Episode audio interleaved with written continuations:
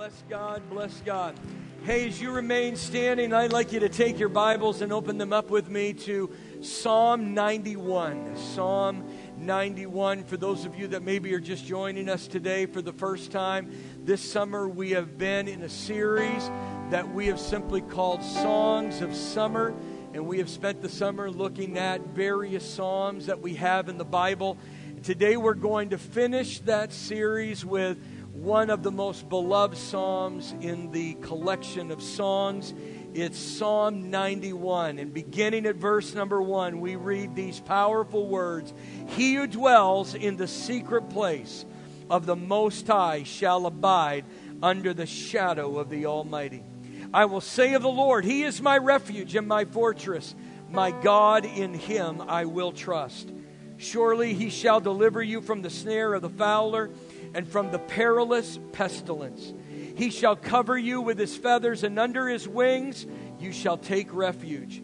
His truth shall be your shield and buckler. You shall not be afraid of the terror by night, nor of the arrow that flies by day, nor of the pestilence that walks in darkness, nor of the destruction that lays waste at noonday. A thousand may fall at your side, and ten thousand at your right hand, but it shall not come near you. Only with your eyes shall you look and see the reward of the wicked, because you have made the Lord, who is my refuge, even the Most High, your dwelling place. No evil shall befall you, nor shall any plague come near your dwelling. For he shall give his angels charge over you. How many of you are thankful for ministering spirits that still minister to the people of salvation? They will keep you in all your ways. In their hands they shall bear you up, lest you dash your foot against a stone. You shall tread upon the lion and the cobra, the young lion and the serpent you shall trample underfoot. Because, and this is God speaking now, because he has set his love upon me, therefore I will deliver him. I will set him on high because he has known my name. He shall call upon me, and I will answer him. I will be with him in trouble. I will deliver him and honor him. With long life, I will satisfy him and show him my salvation. This morning, for a few moments, I want to share with you a very simple message entitled A Song from the Battlefield. Father, would you glorify your name in this message? May you speak to our hearts, and may we have great courage to face the days that we live in. In Jesus' name. And everyone said, Amen and amen. Would you give the Lord praise in his house one more time? Come on, give him praise in his house. Bless the Lord. Before you're seated, turn to your neighbor and tell him you love him in Jesus' name. Bless the Lord. You know, if there is anything that we can take away from the events in our country over the last several weeks, it would have to be that they have served as a reminder to us that we are living in very dangerous days. There is no way to sugarcoat it. We are living in very dangerous times. For years, I have been fixated on the warning that the Apostle Paul gave the church in 2 Timothy chapter 3 and verse number 1, where he says, But know this, that in the last days perilous times will come. He doesn't say perilous times might come, he said perilous times will come. It is a certainty that they will come. Perilous here, many of you know, means savage it means violent, brutal, hard to deal with. It means to seize. What's interesting is that it also carries the idea of intensifying, of increasingly becoming more and more urgent. What the Apostle Paul is saying is that as we draw closer to the coming of our Lord and Savior Jesus Christ, that we are going to see intensifying savagery intensifying violence, intensifying brutality, intensifying fierceness. That the days are going to become more and more urgent, harder to deal with, and for that very reason, many are going to succumb to that pressure. And we have evidence of that all around us. On August the 3rd, a shooter opened fire on a crowd gathered in a shopping area in El Paso, Texas. It's hard to believe that less than 13 hours later, another shooter attacked a gathering at a Dayton, Ohio bar. 31 were killed collectively. And while our nation's attention was rightly upon these shootings, flying under the radar was the fact that the city of Chicago experienced its deadliest weekend of the year so far. By the week's end, seven people were dead, 52 were injured, and that's from Friday evening to Sunday evening. And just this past Wednesday, we were all horrified, shocked with six officers who were shot in a standoff right here in our backyard of Philadelphia. These examples and so many others of them leave no doubt that the perilous times have come. We don't have to wait any longer for the perilous times to come. They have already arrived. Turn to your neighbor and tell them they're already here. We're not waiting for prophecy to be fulfilled, it is being fulfilled right now. But what I want you to notice is that as you walk through that warning and move on from verse number 1 in 2 Timothy chapter 3, you realize that the violence he is talking about is not primarily physical violence, but rather spiritual violence. That there will be spiritually violent days as men and women commit more and more grievous and treacherous violent acts against the Lord and against his body. In Second Thessalonians chapter 2 and verse number 3, Paul speaks of a great falling away that will come first before the day of the Lord arrives. And certainly, as you walk through many of the letters of the Apostle Paul, you will hear him talk about this great falling away from the faith, that many will depart from the faith, giving heed to seducing spirits and doctrines of the demons. And we see that happening before our very eyes. Over the last several weeks, two somewhat prominent figures in the Christian world publicly announced their departure from the faith. One, a former pastor who rose to national rec- recognition in the late 90s or the early 2000s with the release of a runaway best selling book announced publicly, even on Facebook and other social media platforms, that he and his wife were divorcing. Just a couple of days later, he announced that he was no longer a Christian, and with that announcement, also issued an apology to the LGBT community for ever speaking out against their behavior. And then, just a few days after that, he again on social media announced that he was marching in a gay pride parade held in Canada. The other that I was speaking of is a Christian songwriter who was responsible for some of the most well known worship songs in the last 25 years, songs that we sing even here at Bethel. And he announced that he was, quote, genuinely losing his faith. Later that same week, he said that he hasn't renounced his faith completely, but he still said, quote, I am on incredibly shaky ground. Now, folks, that is very upsetting, and it comes really on the heels of a number of very high profile pastors and ministry leaders that have fallen over the last couple of years. Some of them maybe went under the radar, but for many of us to try to keep up on Christian events, we have seen as they have stepped out of ministry because of sexual allegations and abuse that they have been practicing in many cases for decades. Folks, these days, though troubling, should not move us. Even though they are very discouraging, they should not cause us to shake in our faith because Jesus told us ahead of time that these days were to be expected. That as we draw closer to the coming of the Lord, we are going to see more and more abandon the faith that is found in Jesus Christ alone.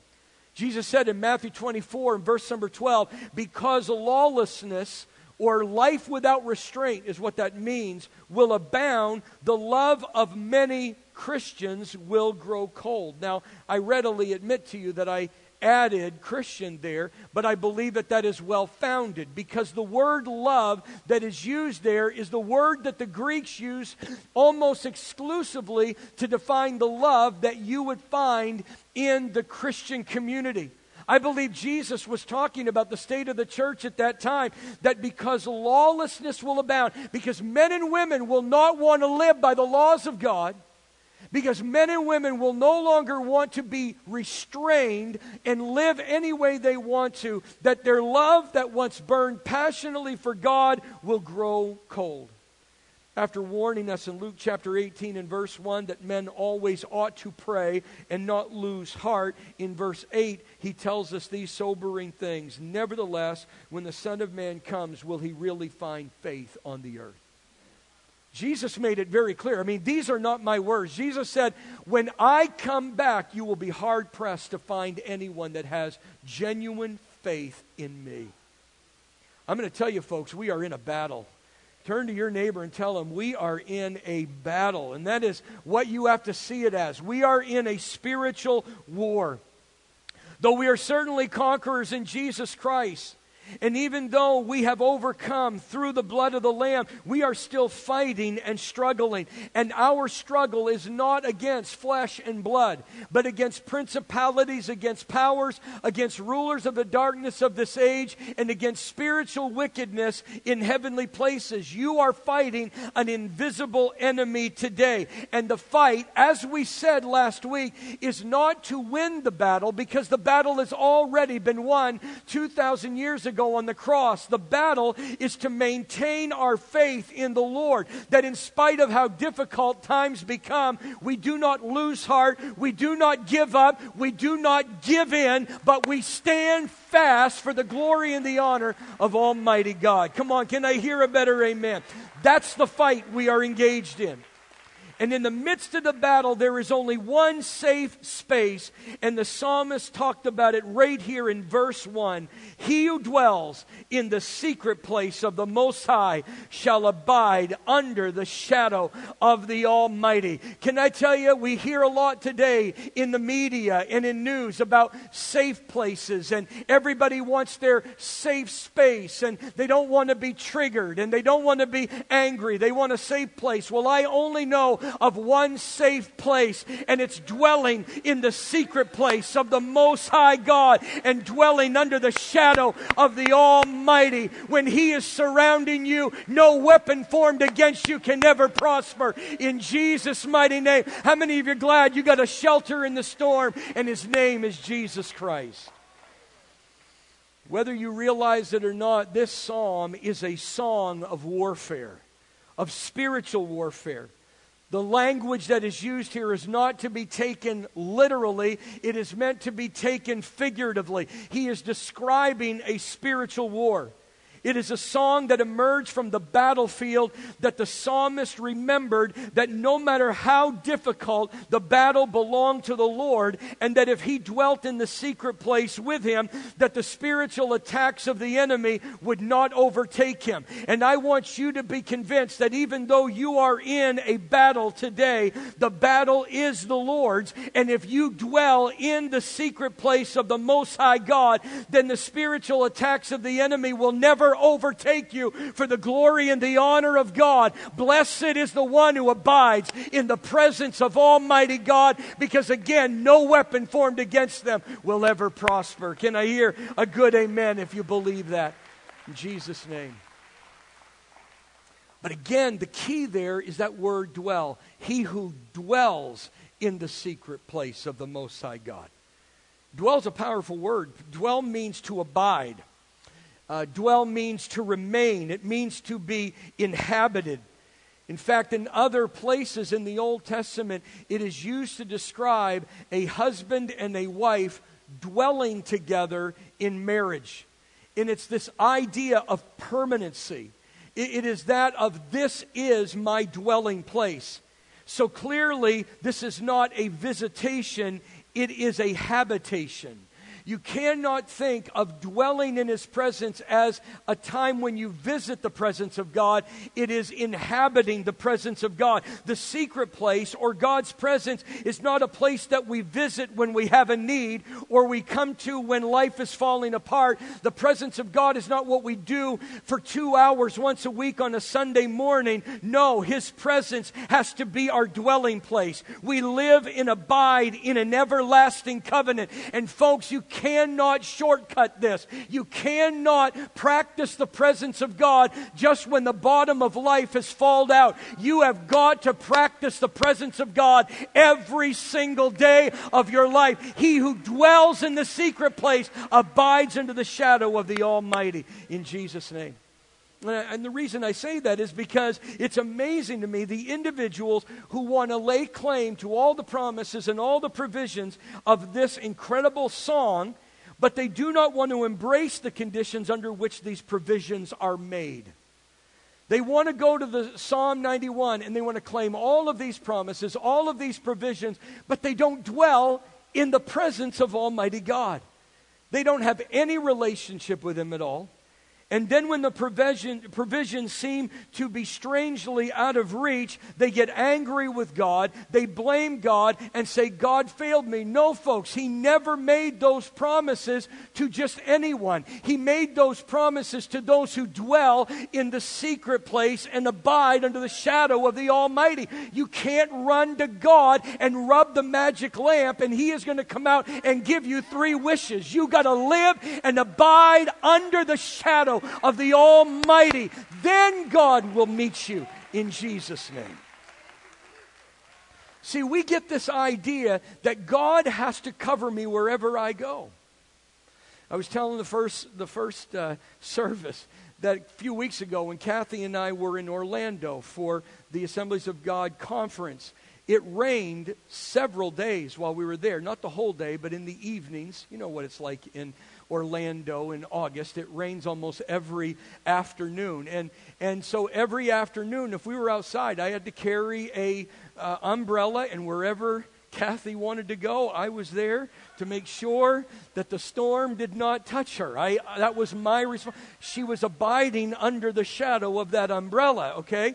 But that's not how it works in the kingdom of God. If you want to abide in His shadow, He's not going where you're going, He's going where He's going. And if you want to abide under His shadow, you got to stay with Him. You see, a lot of you wake up every morning and you expect God to touch you and bless you, but you're outside of the will of God. How many of you want to be under His, uh, His protection? How many of you want His provision? Then you got to go where He's going, you got to be where He is. That's why every morning you get up and say, Lord, direct me and guide my life because God is under no obligation to take care of you when you're outside of His will. He wants to take care of you, but you got to abide closely in His presence, and then everything you have need of will be met in Jesus' mighty name. Can I hear a good amen? If you believe that. Watch this. Verse 3 he says, Surely he shall deliver you from the snare of the fowler and from the perilous pestilence. If there is any doubt in your mind that this is a spiritual warfare he's talking about, it should be removed right there in those two words perilous pestilence. Many of you know that pestilence in the Old Testament is dealing with a, a disease or a plague that can literally spread rapidly and kill thousands and tens of thousands of people in a very uh, sudden manner. But here it is spiritual language, and we know that because the word perilous is where we get the word uh, mischievous.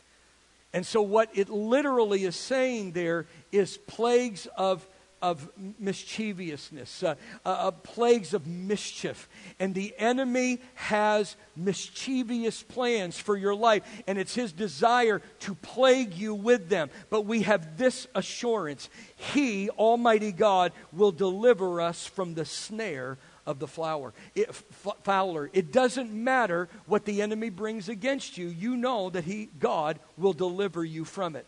Now, what is a fowler? That's important here. A fowler in that day was a bird catcher, but not just a bird catcher that catches birds for the sake of catching birds. We're talking about a trained professional. There are some birds, how many of you know, are more valuable than others? There are exotic birds. There are birds that have certain talents, certain abilities that make them more valuable. And a fowler was an expert in capturing these exotic and expensive birds. He spent his life understanding the ways and the appetites of these birds. So he knew how to trap them. He knew the best trap to lay for them. He even knew how to design a trap that was specifically for that bird because, again, he had spent his life understanding and testing and watching their habits, their nature, their tendencies, their weaknesses, their strength. He knew all about them, so he knew the perfect trap to set for that bird. Does that sound familiar to you at all? The very first time that we are introduced to Satan, he's embodied a serpent in Genesis chapter number 3, where it says that the serpent is more cunning than any of the other animals in the garden. The word cunning there is strategist. He was a strategist. In other words, long before he ever came against Eve, he had watched her, he had, he had been examining examining her life, and he knew the perfect trap to set for her. And I'm going to tell you, folks, that is how the enemy works. And this is why Paul said in 2 Corinthians 2 and verse 11, lest Satan should take advantage of us, for we are not ignorant of his devices. We are not to be ignorant of the enemy's well thought out plans and purposes for our destruction, lest he get an advantage over us. The enemy, since you were born, has been watching you. He knows your nature, your weaknesses, what tempts you. He knows your vulnerabilities and your tendencies, and He knows the perfect snare to bring against you to trap you. But the good news is, is that if you are abiding in the secret place of the Most High God, He will be your refuge. He will be your fortress. You don't have to live in fear because greater is He that is in you than He that is in this world. And it doesn't matter what the enemy sets for your destruction, it can never prosper for the glory and the honor of Almighty God. Now, what I see here in this psalm are four snares or four attacks that we need to deal with in this life. And I just want you to be able to identify them here. They're listed for us in verse 13, where he says, You shall tread upon the lion and the cobra, the young lion and the serpent you shall trample underfoot. Now, whether you realize it or not, these four animals represent four attacks that the enemy can bring. There is the attack of the cobra, which represents the sudden attack. There is the attack of the lion, which represents the satanic attack. There is the attack of the young lion, which represents the subtle attack, and then there is the attack of the dragon, which represents the silent attack. And we're going to look at them all very quickly. Number one, the attack of the cobra. The attack of the, of the cobra, and this again represents the sudden attack. Now, I use the New King James word here, cobra, but the better translation would be viper or even the asp, okay? Um, that's really what he's talking about. It really wasn't a cobra, but I'm just using the word that's here. Either way, it is talking about the sudden strike capability of a asp or a cobra or a viper. When you think of a viper, when you think of an asp, you think of something that obviously is very deadly, but you think of quick. You think of something that strikes quickly.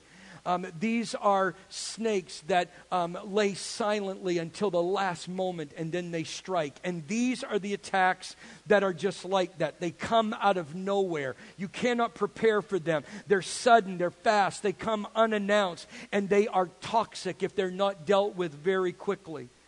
The Bible actually uses this analogy in verse number 5 of Psalm 91 to describe them. They are the arrows that fly by day. Um, it's the idea of a sniper. Uh, when you think of, a, of an arrow that flies by day, it is that, that sniper attack. And we've all seen military movies where they feel relatively safe and the soldiers are just walking through the streets or they're walking through the jungle or they're walking through wherever they are, and then suddenly there is a sniper that takes one of them out and they are killed instantly. And that's the idea here. It is the doctor that calls you up and says, You have cancer. It is the boss who calls you into your office and says, I'm going to have to let you go. After you have just put down a down payment on a new house. It's the guidance counselor that says, Come into my office. I'm sorry to tell you that your grades are not good enough for you to pursue the career path you have chosen. It's the spouse that comes in to your room at night and says, I don't love you anymore. I want a divorce. I'm seeing someone else. It's that son or that daughter that all of a sudden begins to go out with other people that you have never approved of.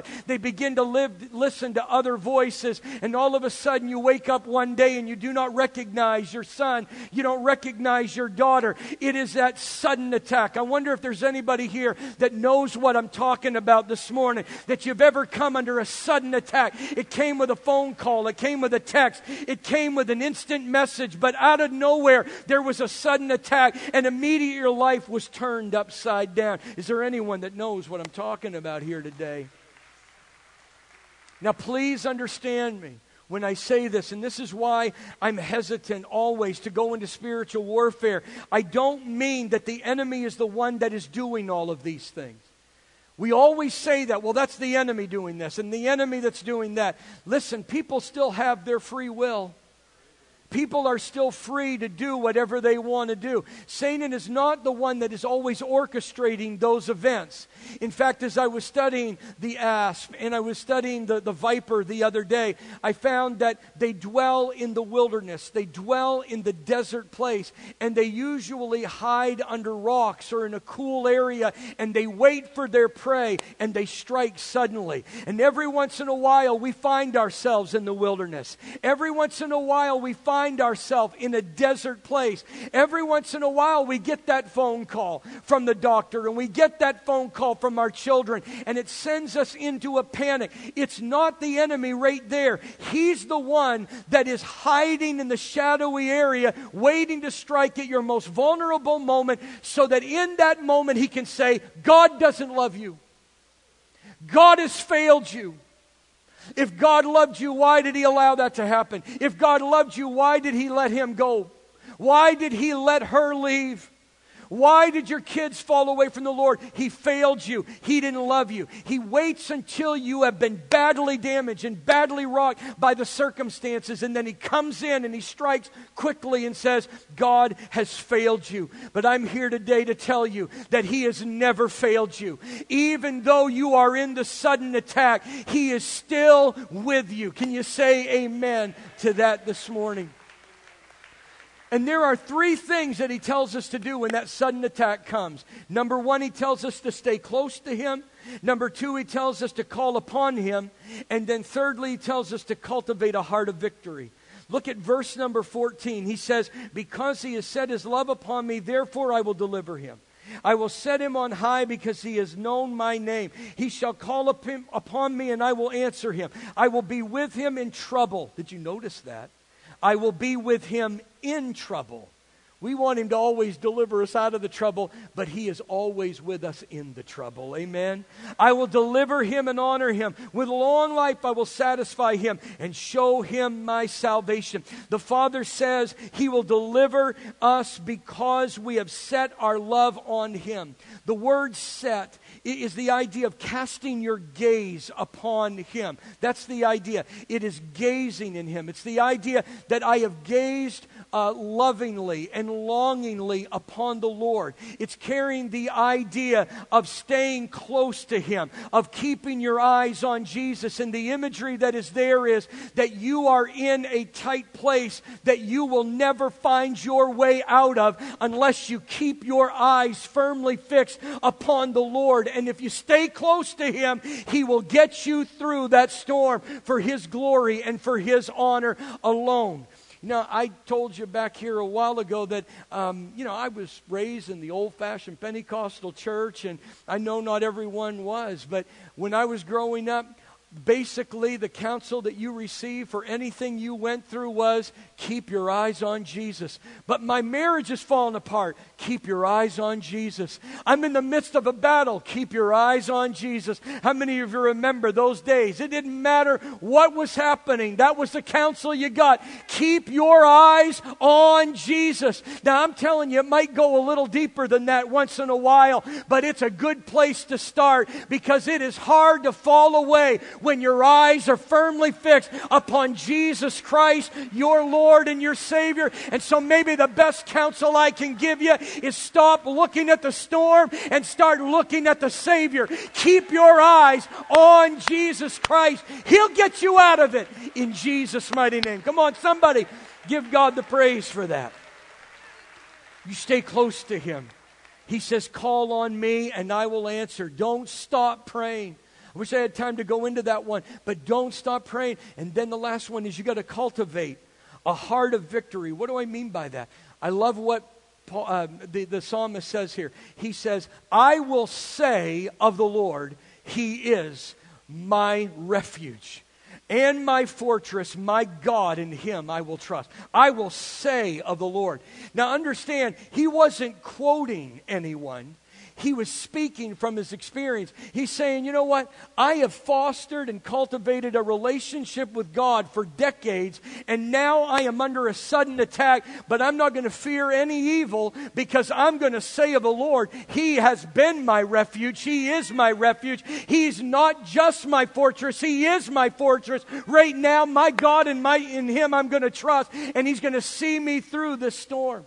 It harkens back to what Paul said in Romans chapter 8. He said, I am persuaded that neither life, nor death, nor angels, or principalities, or things present, things to come, nor height, nor depth, nor any other created thing can separate me from the love of God that is in Christ Jesus. Again, he wasn't quoting someone, he was speaking from his experience. He says, You know what? I've been walking with God for decades, and now I'm persuaded that nothing can separate me from the love of God. We become become lazy Christians who just memorize scriptures and we think in the struggle that we can just quote them and everything will go away. No, folks, you got to build that testimony. You cultivate a relationship with God because that sudden attack is coming. But if you've done your homework, when it comes, you can say of the Lord, He is my refuge. He's my fortress. My God, in Him I will trust. He's going to get me out of it in Jesus' mighty name. Come on, can somebody say amen? To that this morning. Secondly, secondly, there is the attack of the, of the lion. The attack of the lion, and this is a satanic attack. You know, Peter talked about this in 1 Peter 5 and verse number 8. He says, Be sober, be vigilant, because your adversary, the devil, walks about like a roaring lion, seeking whom he may devour. Whom may he devour? Those who are not sober and vigilant.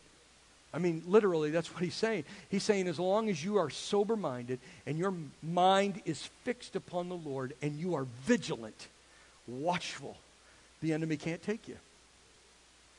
That's what he says. He says, I just need you to be sober minded. Don't be intoxicated with the spirit of this age. You be sober minded. You be fixed upon the Lord. You be vigilant in watching your heart before the Lord, and the enemy cannot touch you. But there is a satanic attack. And we talk about it in Psalm 91 in verse number 7. He says, A thousand may fall at your side and 10,000 at your right hand, but it shall not come near you. Only with your eyes shall you look and see the reward of the wicked. Because you have made the Lord, who is my refuge, even the Most High, your dwelling place. Now, again, remember, these are figurative words. This is figurative language here. He's talking about a spiritual war, not a physical battle. And so the 10, the 11,000 that he's just mentioned here, that will fall at his left and his right hand, they're not physical men and women in that sense. Okay, it's not like this battle. What he is saying is that as we journey through our walk with the Lord, we are going to see professing Christians falling away left and right. That's the imagery that's here. He's saying as you walk through this life, there are going to be many who have professed to be followers of Jesus Christ, and they're going to fall away left and right. in May, this past May, I celebrated my 30th uh, graduation from Bible college. And the other day, I was just thumbing through some of my classmates on Facebook and other social media platforms. And, you know, there are some that went to Bible college, never got into full time ministry, but love the Lord, serving Him today. Some that started out in ministry, but for one reason or other got out of ministry, but they're living for the Lord today. There are many others who are not, not only not in ministry, but are not even serving Jesus today. I've been in the ministry for 30 years. And I can tell you that many pastors that I started with, many that I knew along the way, um, are no longer serving Christ. Pastors. Remember when I was traveling, I just thought of this right now and hadn't thought about it in a long time. Just right now. There was a pastor I met out in Utah. And he made such an impact in my life for just a few days that I was at that church. Many of you know we traveled with a Christian drama ministry, Heaven's Gates and Hell's Flames, and we were in that church, and I met with him on a regular basis while I was there. And he spoke into my life and just ministered to me. And about three years later, four years later, when I became the pastor here, I went to reach out to him and found out, I had no idea, that just about a year after I had been there, he stood before his congregation, announced he was divorcing his wife, but that he was going to get married next weekend. And yeah, that's what I said. And and and and then asked the church if he they wanted him to continue as his pastor. And they overwhelmingly voted him back in as their senior pastor. I've seen it. And if you're, you're going to see it too, if you're going to serve the Lord for years, you better realize that there are people that profess to be followers of Jesus Christ. Whether they are or not is between the Lord and them, but profess to know the Lord that are going to fall by the wayside. And if you're not careful, you can become cynical, you can become jaded, and you can begin to think, why am I trying so hard? You start entertaining thoughts, everyone sins anyway then I might as well sin. No one's trying to live a holy life. Everybody's marriage is failing. No one stays together anymore. I mean, why am I trying to live a godly life? And you've got to recognize that that is a satanic attack. And you've got to say in that moment, no, the Lord is my dwelling place. He is my refuge. And if I stay true, then none of these things will come to me. Yes, a thousand may fall at one side and 10,000 on the other side, but I'm not going to be moved if I am the last child of God on this planet, then I'll be the last child because there is no other name given by which man may be saved but the name of Jesus Christ. And I'm abiding in him. In Jesus' name. Psalm 10 and verse 9, he says, He lies in wait secretly as a lion his den. He lies in wait to catch the poor. He catches the poor. And, and, and the poor here He's not talking about financial poverty. He's talking about weakness, affliction, depression. He's talking about men and women who are vulnerable at that particular time. I heard a pastor say that this past week, and it really resonated in my heart because it's been my experience as well. As pastors, we tend to look at our congregations and say, you know, they are weak and they are strong.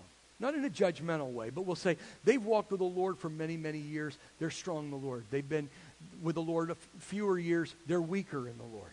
Okay?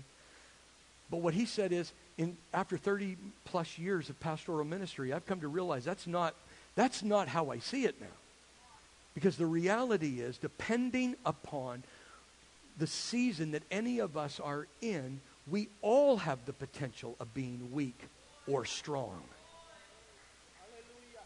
how long you've walked with the Lord has nothing to do with how weak or how strong you are. It just depends on the season that you find yourself in. Like a lot of people would look at me and they would say, Pastor Kurt, you've been walking with the Lord for 47 out of your 52 years on this planet. You're strong in the Lord. To which I would say, it just depends on what day you're talking about. Monday, I don't feel that strong. especially when I bombed in the pulpit. I mean, it just, you know, it just depends on the day. Yes, I, I, I sense the strength of the Lord, but man, things can change that quickly. For those of you, you know, that, that may not know my story, I, I was saved when I was five years old, and I know it's hard for some people to, to, to grasp, but I'm going to tell you, I can see it as clearly in my eyes today as when it happened 47 years ago. In my church, it was in that seat right there. Five years old, the power of God came over me. You don't have much to repent of at five years old, but, but God got a hold of me right in that, in that seat. And I remember just weeping uncontrollably for probably a half an hour and then turning, and I can tell you the names of all of the men of God in our church that were gathered around me. And we prayed through. Remember those old, those old things? You were told to pray through. You just pray until you're through. Amen. And, and, and God met me there. And that didn't mean that I didn't have struggles. I've told you, high school was a struggle for me. However, God was faithful. And it's been full on ever since then. And people would say, well, you're pretty strong. And I would just tell you, at times, I know that I'm strong. But I'll tell you, there are other times I know that I am weak. We're vulnerable. And every one of us need to know that. That's why Paul said, let him who thinks he stands take heed lest you fall. There's none of us in this room that are strong as we think we are. We all go through battles, and sometimes we go through a series of battles where there's no time to recover and we're weak and vulnerable. You can become so busy that before you know it, you're not praying, you're not studying, you're not fellowshipping, you're not attending, you're not serving. I was just talking to a brother before the first service this morning, and he even said that to me. He says, Life just gets so busy. And I said, He said, I, don't, I didn't even realize it the other day that it's been this long since I've been with my brothers.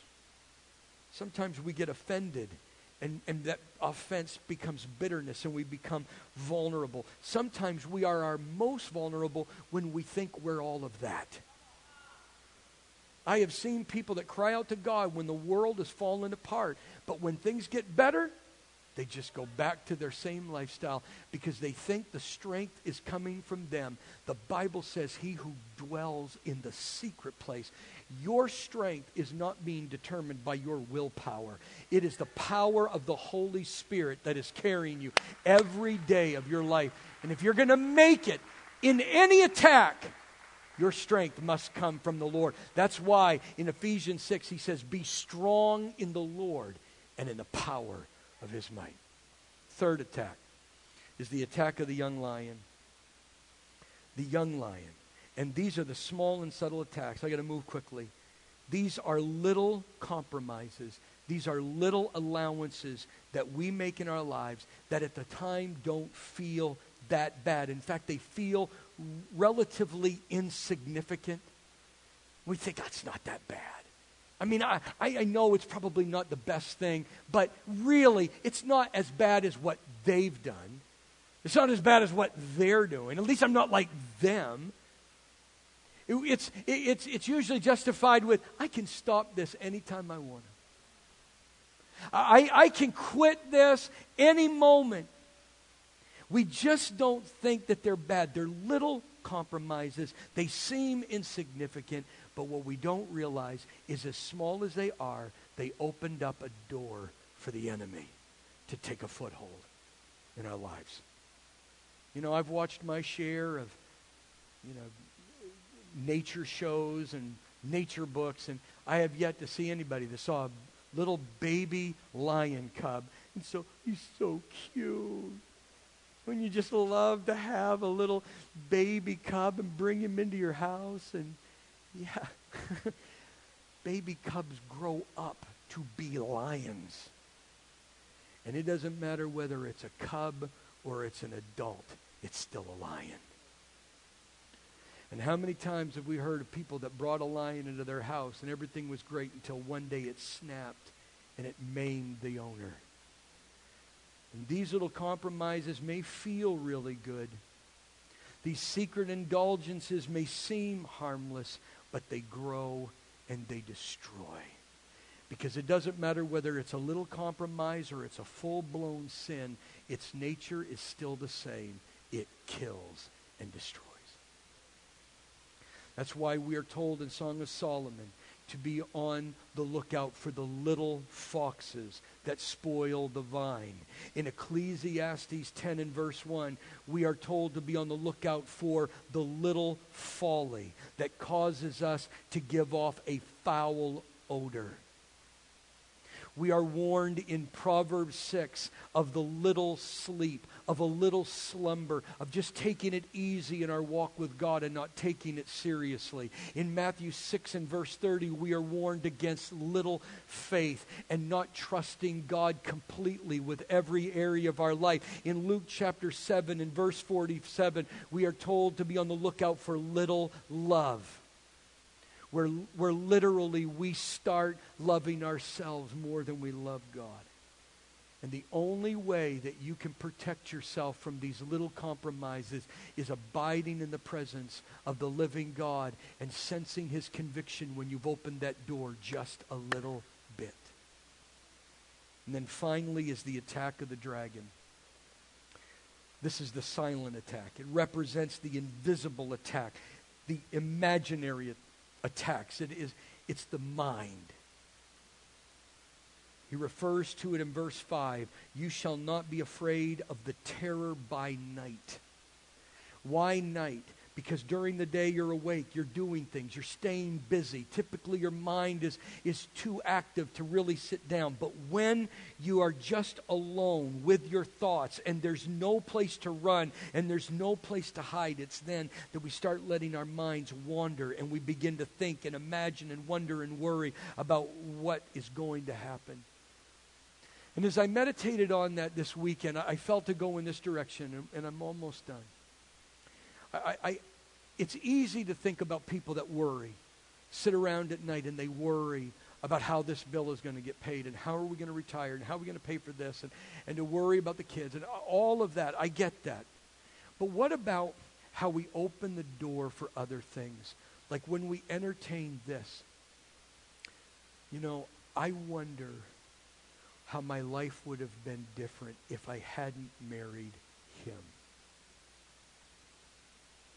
If I had met her before I met my wife, I wonder how much different my life would have been.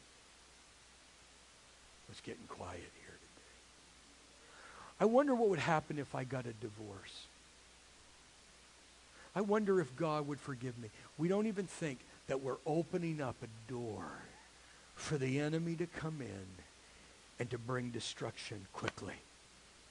The Bible says that all the days of the desponding afflicted are made evil by anxious thoughts and forebodings. It's when you sit down and you let your mind go anywhere that you want it to. Romans 1 in verse 21 speaks of vain imaginations.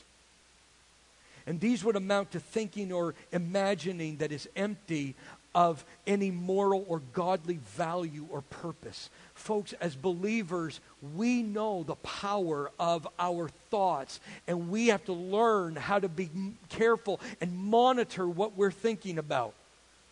We don't have any room in our minds for thoughts that have no godly value or purpose whatsoever. And there is a dragon who would love nothing more than to sow a thought into your mind of a potential scenario that would lead you to wasting hours and hours of time thinking about things you have no business thinking about that will eventually deplete your joy, deplete your contentment, and deplete your confidence that God is going to see you through.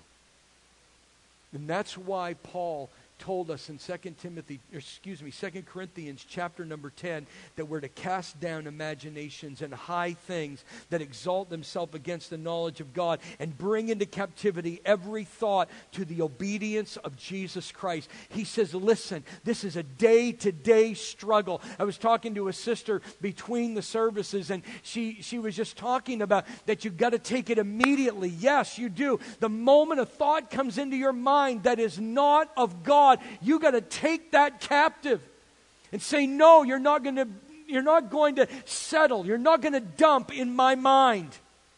And that has to happen all day long because how many of you know typically it's not going to go away the first time you take it captive? It keeps coming back and coming back, but you keep saying, No, I'm dwelling in the secret place of the Most High God, and He's going to see me through. In Jesus' name. Listen, let me give you this one scripture. I'm going to ask the musicians just to come. You want some good mental health counsel today? Listen to what the Bible says Be anxious for nothing. But in everything, by prayer and supplication with thanksgiving, let your requests be made known to God, and the peace of God, which surpasses all understanding, will guard your hearts and minds through Christ Jesus. That's the victory. I know that anxiety comes, but He says, don't be anxious. You come into the presence of God and you pray it through. You let your requests be known to God, and then you give it to Him and don't pick it up again. And if you give it to him, he says, if you give it to me, then I will give you the peace of God that passes all understanding, and it will guard your heart and your mind in Jesus' mighty name. That is his plan of attack. Now, how do we maintain that victory? Finally, brethren, whatever things are true whatever things are noble, whatever things are just, whatever things are pure, whatever things are lovely, whatever things are of good report, if there is anything virtuous or moral, and if there is anything that is praiseworthy, anything that is worthy of praise, meditate on these things. Folks, you and I have got to start taking captive every thought that is against truth, nobility, justice, purity, what is lovely, what is good report, what is of morality, and what is bringing praise to Almighty God. If it doesn't fit that, get rid of it as quickly as you can. You got to keep that mind sharp in Jesus' name. I love what he says in Psalm 91, verse 4. He shall cover you with his feathers, and under his wings you shall take refuge. His truth shall be your shield and buckler. A buckler is just another word for a shield. He said, Your truth will be our shield and buckler. You shall not be afraid of terror by night. I love that. What he's saying is, you meditate on what is true, not what is factual, what is true. It might be a fact that I have cancer, but the truth is that he is the healer of my infirmities. And even if it doesn't go away the way I want it to, God can sustain me through it all in Jesus' mighty name. That's true. That'll be your shield. Listen, I can go on and on. And you know I can go on and on. Listen, here's the good news it doesn't matter what attack you're talking about. It can be the sudden attack, it can be the satanic attack, it can be the subtle attack, and it can be the uh, uh, this uh, silent attack. But the answer is still the same. He who dwells in the secret place of the Most High shall abide under the shadow of the Almighty. Your answer is in the presence of God. That's all I can tell you. Get alone with God. Cry out to Him. Practice the presence of God, and He will set you free. Listen, I, I, love this. I'm just going to give you this one last scripture Romans 16, verse 20. The God of peace will crush Satan under your feet shortly. I love that. And, and, and, and the reason I, because remember, back there in verse 13, he says, You will trample under your feet all of these attacks. You're going to tread upon them. God wins the victory, but he does it through you. He says, I will crush Satan's head under your feet. And when will it happen? Shortly. When is, when is shortly? I don't know. Shortly. But it would seem to me that what God is saying is you're closer to your victory than you think you are. You know, I, that's what it, this, you're closer to a breakthrough than you think you are. So he says, don't give up. Turn to your neighbor and tell him, don't give up in Jesus' name. Tell him you're closer to a breakthrough than you realize. Amen. Amen. Let's stand to our feet here today. Bless God. Can you lift up your hands and just worship the Lord here today? Father God, we magnify your name. And, you know, just, just for.